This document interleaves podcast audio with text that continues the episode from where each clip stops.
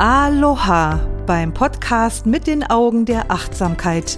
Ich begleite dich auf deinem Weg mit der authentischen Achtsamkeitspraxis, mehr Bewusstsein in deinen Geist, dein Herz und dein Leben zu bringen, weil glücklich sein kein Zufall ist.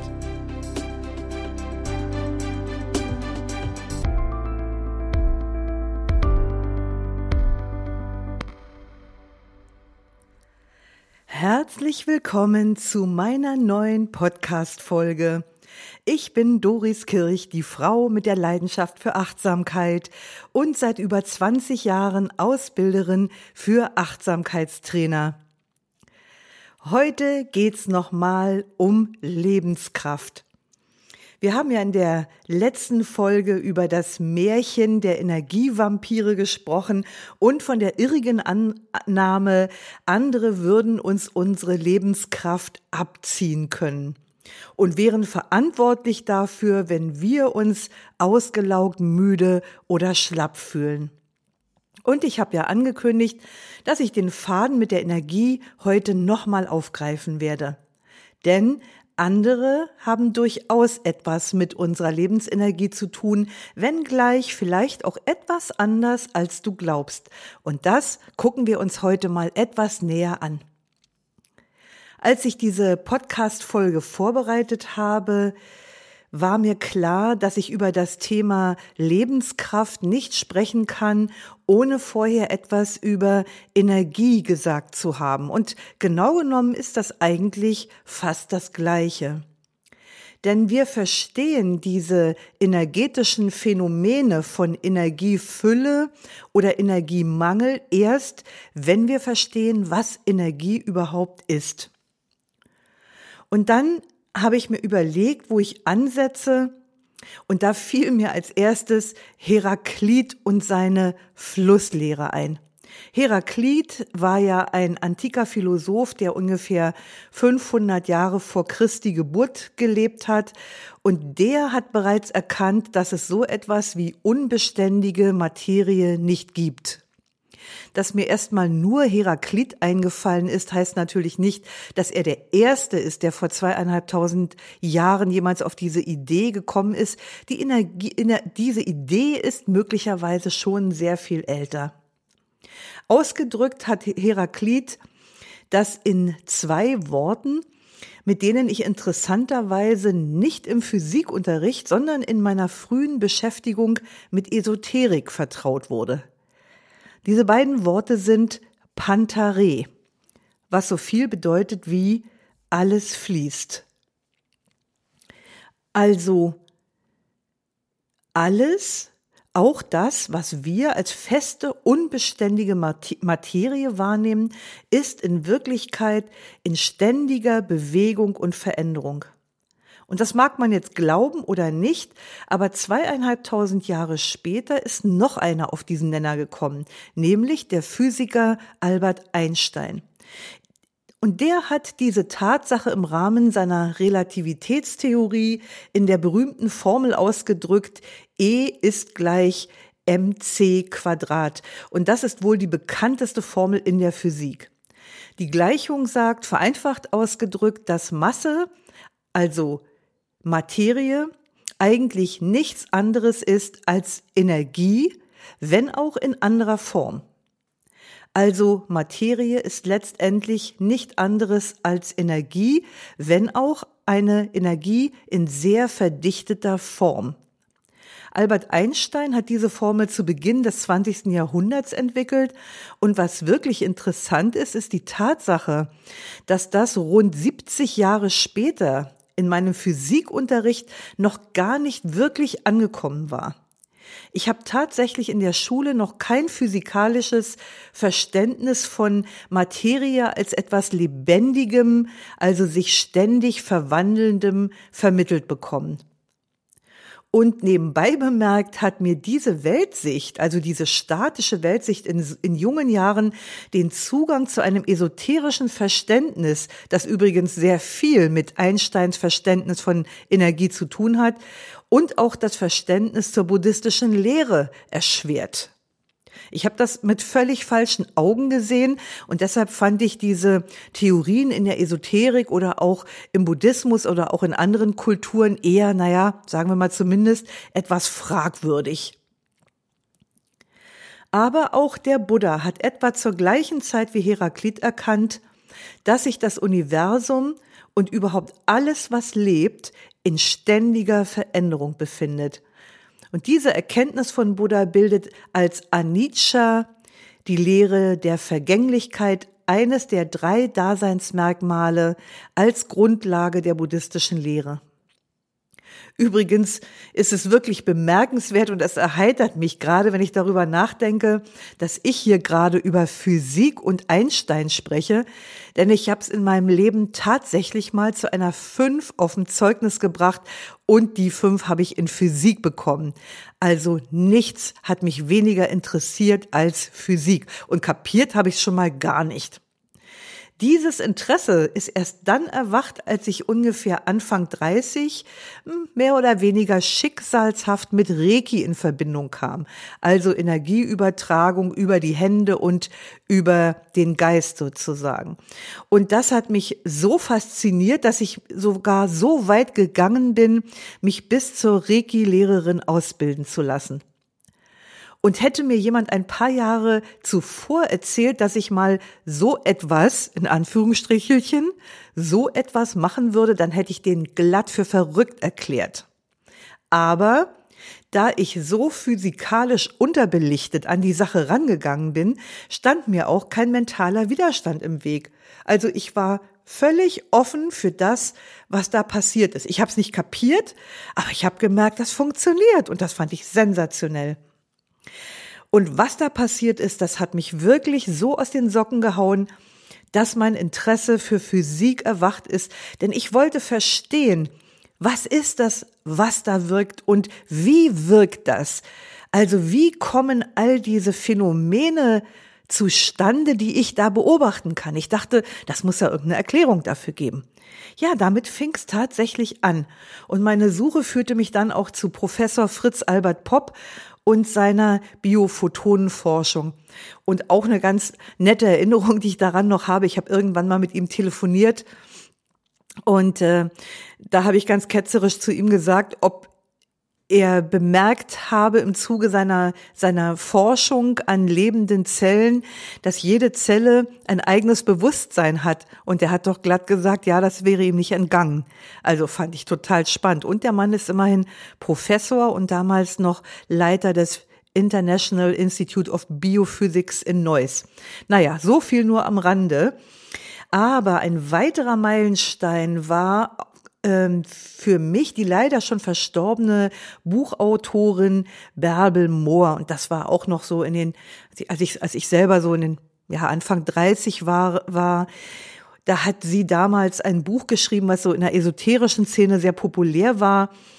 Das hast du vielleicht auch schon mal gehört, Bestellungen ans Universum. Also so kurz gesagt, wünsch dir was stark genug und du bekommst es auch.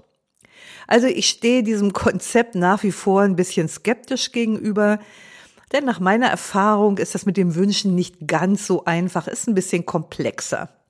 Aber sie hat in ihrem Buch ein paar interessante Dinge geschrieben, die mich sehr zum Nachdenken über Energie angeregt haben.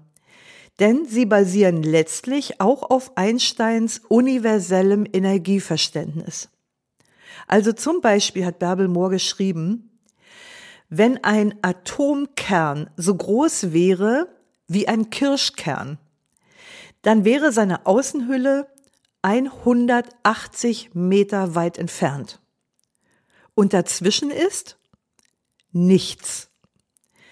Damals gab es ja diesen Mentalisten Uri Geller, von dem gesagt wurde, er könne mit Gedankenkraft Löffel verbiegen. Und ich habe Tatsache von Leuten gehört, die also während einer Sendung mit ihm einen Löffel auf den Fernseher gelegt haben und der soll sich tatsächlich verformt haben.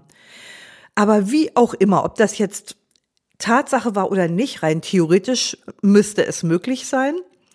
Jedenfalls hat Bärbel Mohr gesagt, das fand ich ebenso so lustig wie bemerkenswert, die Kunst ist nicht mit Gedankenenergie einen Löffel zu verbiegen, sondern die Kunst besteht vielmehr darin, wie der Löffel es schafft, seine Form zu behalten, wenn er quasi aus nichts besteht.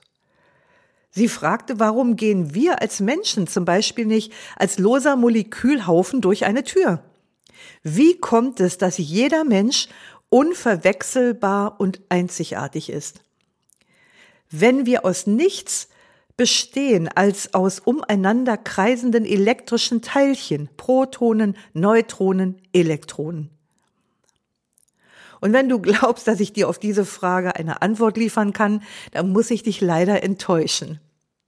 Aber die Fragen von Bärbel Mohr haben mein Weltbild vollkommen verändert, bis heute. Lächelnd zitiere ich dazu übrigens immer gerne aus Shakespeares Hamlet. Es gibt mehr Dinge zwischen Himmel und Erde, Horatio, als eure Schulweisheit sich träumen lässt. Ja, also ich musste mein Weltbild einige Male doch irgendwie deutlich verändern und nicht durch das, was ich aus Büchern gelesen habe, sondern durch das, was ich selbst erfahren habe, selbst erlebt und gespürt habe.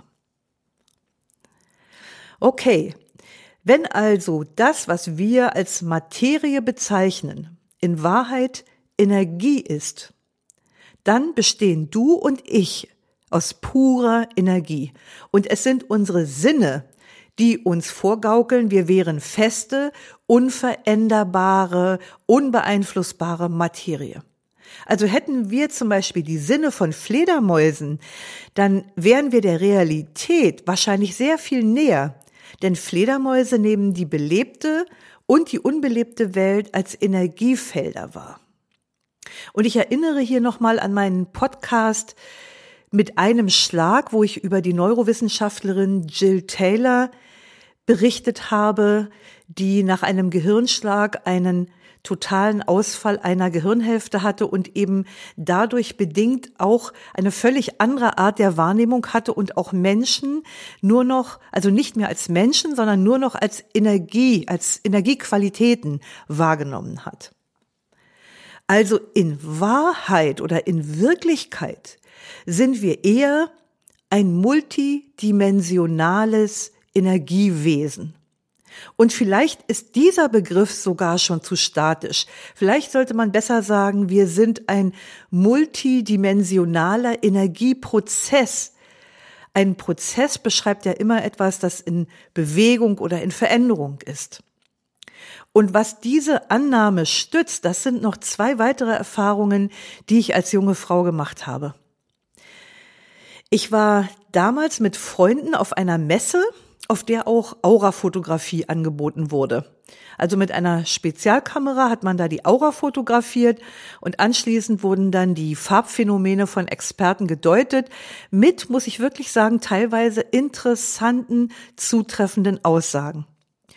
Und mit meinem damals noch sehr jungen physikalischen Verständnis wollte ich mal einen Test machen und habe zu meinen Freunden gesagt, jetzt passt mal auf, ich mache euch jetzt mal eine erleuchtete Aura. Also habe ich mich dort hingesetzt, habe mich tief in einen meditativen Zustand versetzt und habe mich fotografieren lassen. Und tatsächlich, ich hatte eine fast vollständig weiße Aura, was mich quasi als Erleuchtungswesen ausgezeichnet hat. Aber was wirklich interessant dabei war, das fand ich jetzt gar nicht unbedingt so erstaunlich, weil ich damit gerechnet hatte, wenn ich mich in einen bestimmten Energiezustand gebe, kann ich auch eine bestimmte Art von Aura, also verströme sozusagen oder strahle eine bestimmte Art von Aura aus. Und das war mir dann klar, folgerichtig müsste das auch auf dem Bild zu sehen sein. Aber was wirklich interessant war, war, dass es im Halsbereich eine leicht rote Färbung gab, die eine hohe biologische Aktivität angezeigt hat. Und tatsächlich hatte ich an diesem Tag Halsschmerzen. Also das fand ich wirklich interessant, starke biologische Energie durch die Entzündung bedingt im Halsbereich und sogar das hat man auf der Aura-Fotografie gesehen. Fand ich total interessant. Also willkommen bei Raumschiff Enterprise, Körperdiagnose durch Körperscan mittels Tricorder. Also so vielleicht äh, wird unsere Wissenschaft irgendwann mal Tatsache so weit sein, dass wir in der Lage sind, eben solche elektronischen oder elektrotechnischen, ich weiß gar nicht, wie man das ausdrückt, Scans zu machen und dann eine vollständige Diagnose zu haben. Naja, wir werden sehen oder auch nicht. Ja, und dann kam eine weitere Erfahrung zum Thema körperliche Energie noch mit dazu. Nämlich als ich vor über 30 Jahren eine Heilpraktika-Ausbildung gemacht habe, da habe ich, um meine Kinder zu ernähren und um die Ausbildung zu bezahlen, als Vertreterin Bioresonanztherapiegeräte verkauft. Also zum einen konnte man damit diagnostizieren und zum anderen konnte man therapieren mit diesen Geräten. Tolle Sache so weit. Solche Geräte messen menschliche Energieströme und wie gesagt, man kann damit diagnostizieren und therapieren.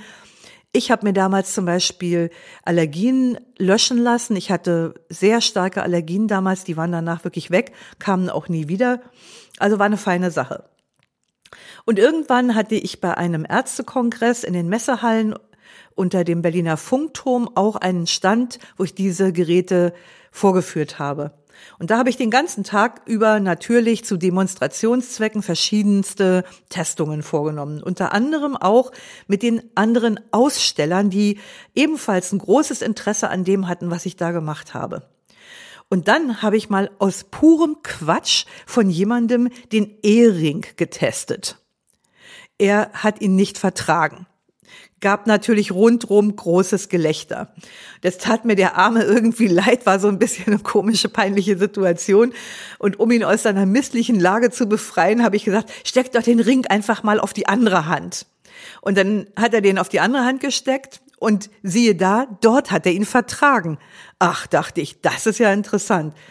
Und da war meine Aufmerksamkeit geweckt und ich habe sozusagen eine stille Versuchsreihe durchgeführt. Und die habe ich auch noch bis zum folgenden Messetag oder auch am folgenden Messetag noch fortgesetzt. Und siehe da, egal ob Ehringe, Gürtelschnallen oder andere Dinge, der eine hat plötzlich das vertragen, was er am Tag zuvor nicht vertragen hat und umgekehrt. Also nicht jeder, aber bei dem einen oder anderen war das so. Und das hat mich wirklich erstaunt. Ja, und mal ganz nebenbei bemerkt, habe ich nach diesen Erfahrungen dann aufgehört, diese Geräte zu vertreiben. Denn ich habe mich gefragt, wie ich zum Beispiel die Verträglichkeit bestimmter Zahnmaterialien austesten soll, wenn sich die Bereitschaft des Körpers, die anzunehmen, von Tag zu Tag oder vielleicht sogar von Moment zu Moment verändert, wie soll ich denn mit einer Testung eine verlässliche Aussage treffen und sagen, ja, diesen Stoff in deinem Mund verträgst du und verträgt dein Organismus, wenn das möglicherweise schon ein paar Minuten später ganz anders aussieht? Und diese ganzen Erfahrungen und Erkenntnisse und auch indem sich plötzlich mein Fokus verändert hat, hat sich auch meine Wahrnehmung und letzten Endes mein Bewusstsein verändert. Ich nehme Menschen seitdem viel mehr als multidimensionale Energiewesen wahr. Mir wurde klar, dass jeder Moment, jeder Atemzug, alles, was wir essen, trinken, was wir denken oder wie wir uns bewegen, zu einer augenblicklichen Veränderung unseres gesamten Energiekörpers führt. Das hat Auswirkungen in alles. Und nicht nur das, mir wurde auch bewusst, und das kann jeder spüren, der nur halbwegs sensibel ist, dass alle anderen Energien um mich herum mich fortwährend durchdringen und damit beeinflussen. Also die Energien von anderen Menschen natürlich die Energien von Tieren, von der Umgebung, in der ich mich aufhalte, selbst von Geräuschen oder Gerüchen oder auch von dem Ort, an dem ich gerade bin, ob ich zum Beispiel gerade auf einer Erdlinie oder einer Wasserader stehe, wirkt sich direkt aus auf mich als menschliches Wesen, als energetisches Wesen. Also wir sind quasi in einer ständigen Interdependenz, in einem ständigen Austausch mit allem um uns herum. Selbst mit den Sonnenstürmen, die unsere Erde treffen, denn deren Teilchen erreichen jeden von uns. Ja, wir sind ein Teil des Lebens. Wir sind von nichts getrennt, von gar nichts. So weit, so gut. Unbestreitbar ist jedoch, dass wir einen für uns spürbaren physischen Körper haben, einen Körper, der fühlt. Und für diesen Körper können und sollten wir sorgen. Für diesen Körper zu sorgen bedeutet, seine Energie zu bewahren und zu pflegen. Also die Energie zu pflegen bedeutet, diesen Körper zu pflegen. Diese energetische Pflege hat zum Beispiel in der traditionellen chinesischen Medizin allerhöchste Priorität. Es gibt hier ein jahrtausendealtes energetisches Konzept, in dessen Mittelpunkt die Meridianlehre steht. Und die Meridianlehre, die geht davon aus, dass Energie durch den Körper strömt in bestimmten Bahnen und der Mensch gilt als gesund, solange die Energieformen Yin und Yang ausgeglichen sind, solange sie frei fließen können, es also keine Blockaden gibt. Und interessant ist auch die Vorstellung, die ebenfalls aus der traditionellen chinesischen Medizin stammt, dass jeder Mensch bei seiner Geburt ein bestimmtes Maß an Lebensenergie mitbekommen hat. Und diese Form von Energie wird Jing-Energie genannt. Also nicht Yin, sondern Jing-Energie. Und das kannst du dir etwa vorstellen wie ein Gefäß. Und dieses Gefäß ist nicht bei jedem Menschen gleich voll. Wie voll es ist bei der Geburt, das hängt von verschiedenen Faktoren ab, also zum Beispiel von den elterlichen Genen.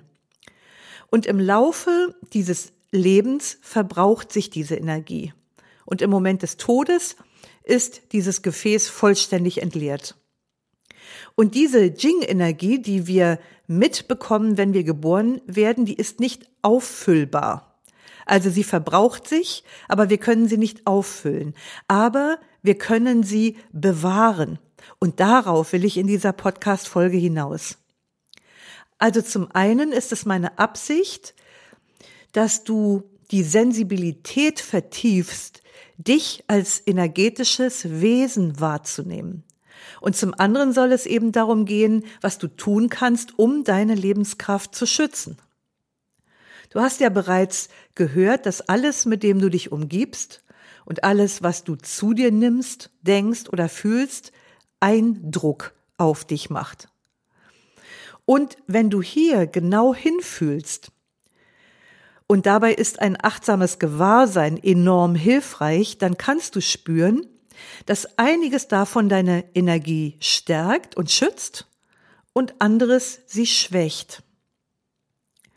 Und an dieser Stelle möchte ich noch mal kurz daran erinnern, erinnern, wo wir eigentlich gestartet sind, nämlich bei der Idee, andere würden dir deine Energie abzapfen. Wenn wir das glauben, machen wir uns zum armen Opfer und verleugnen die Verantwortung unserem eigenen Wohlbefinden gegenüber. Ich finde die innere Haltung sehr viel konstruktiver, die Verantwortung für meine Lebenskraft nicht anderen zu überlassen oder sie auf andere abzuschieben. Und, das habe ich ja in der letzten Folge auch schon gesagt, ich finde es auch herabwürdigend, einen anderen Menschen zu einem Monster zu erklären, das uns die Energie aus den Knochen saugt.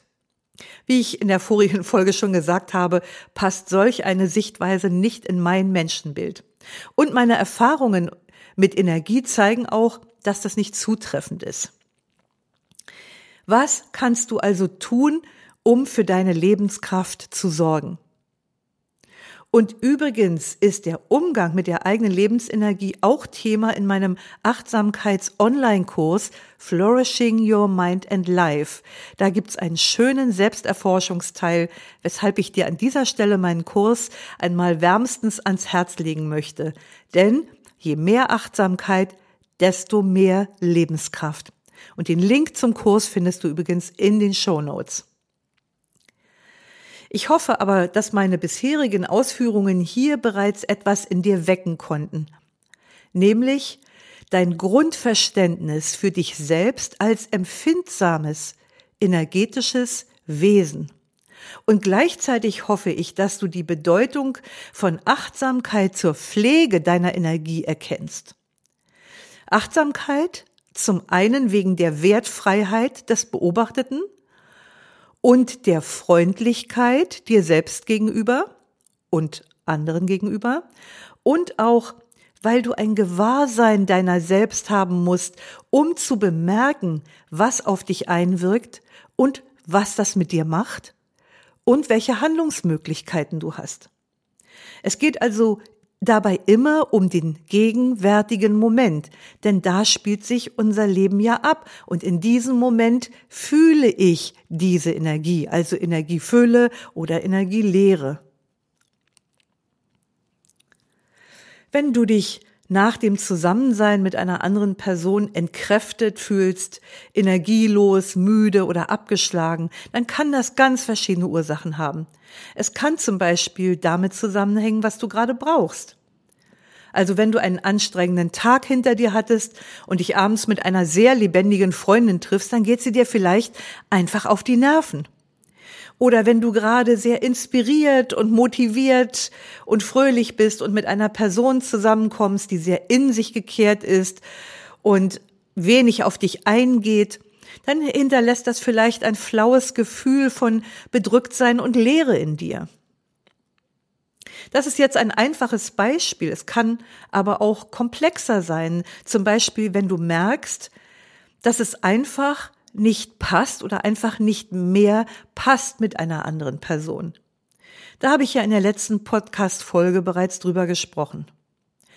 Also wenn du merkst, dass die Gegenwart einer anderen Person auf Dauer nicht gut für dich ist, dann könnte es vielleicht eine gute Idee sein, den Kontakt so weit wie möglich zu reduzieren oder vielleicht sogar ganz zu vermeiden.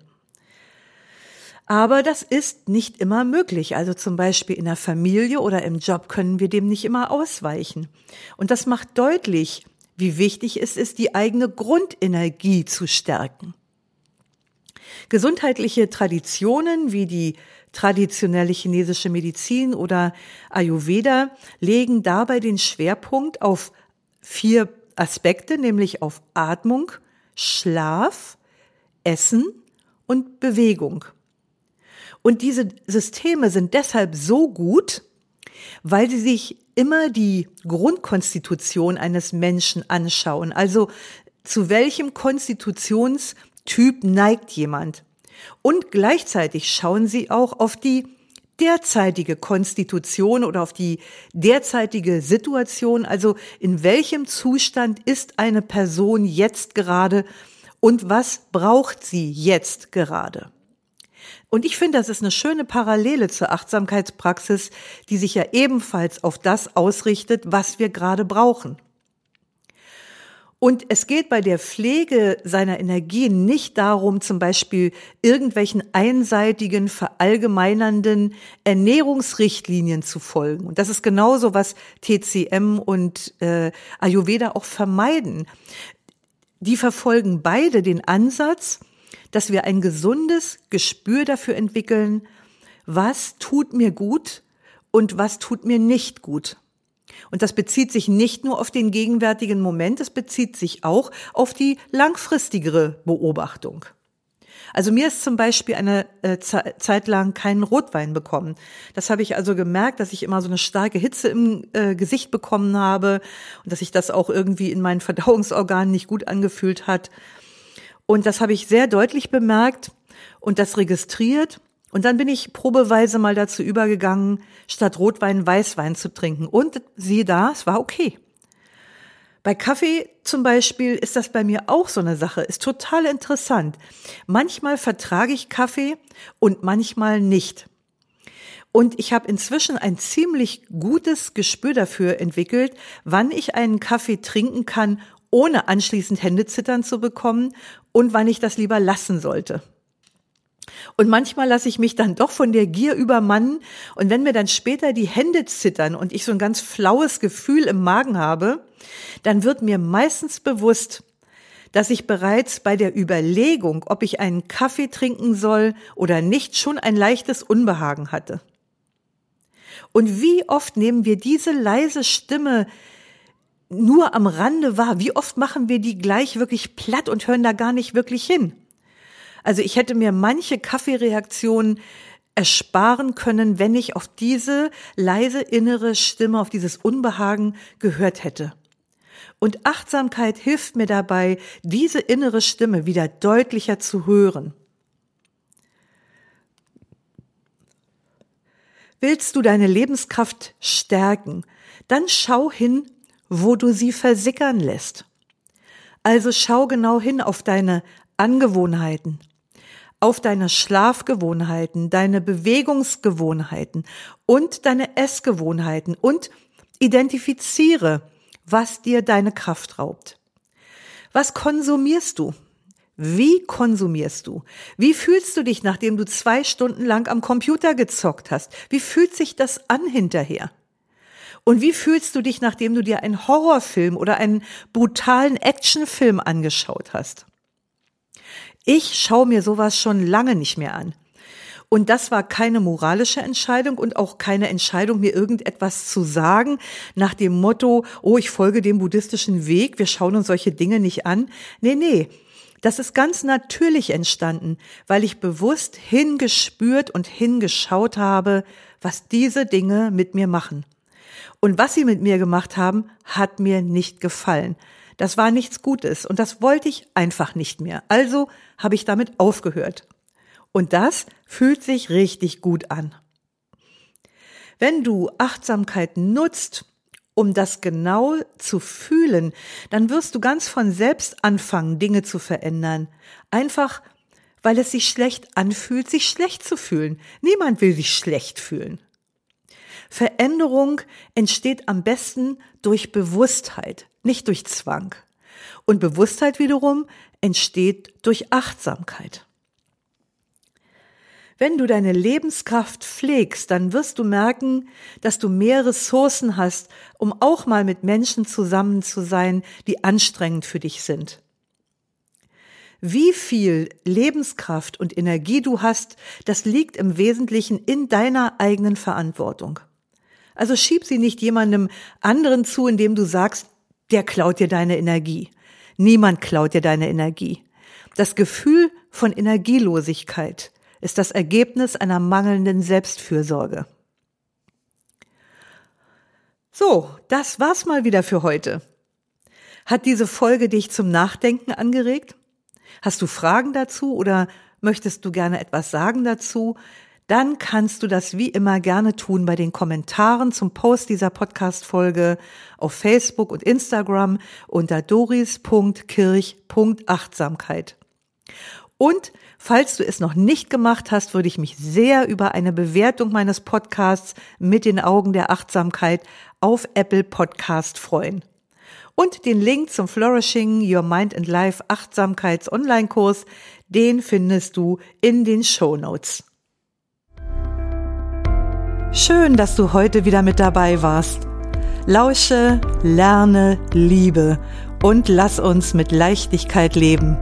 Bis nächste Woche. Deine Doris.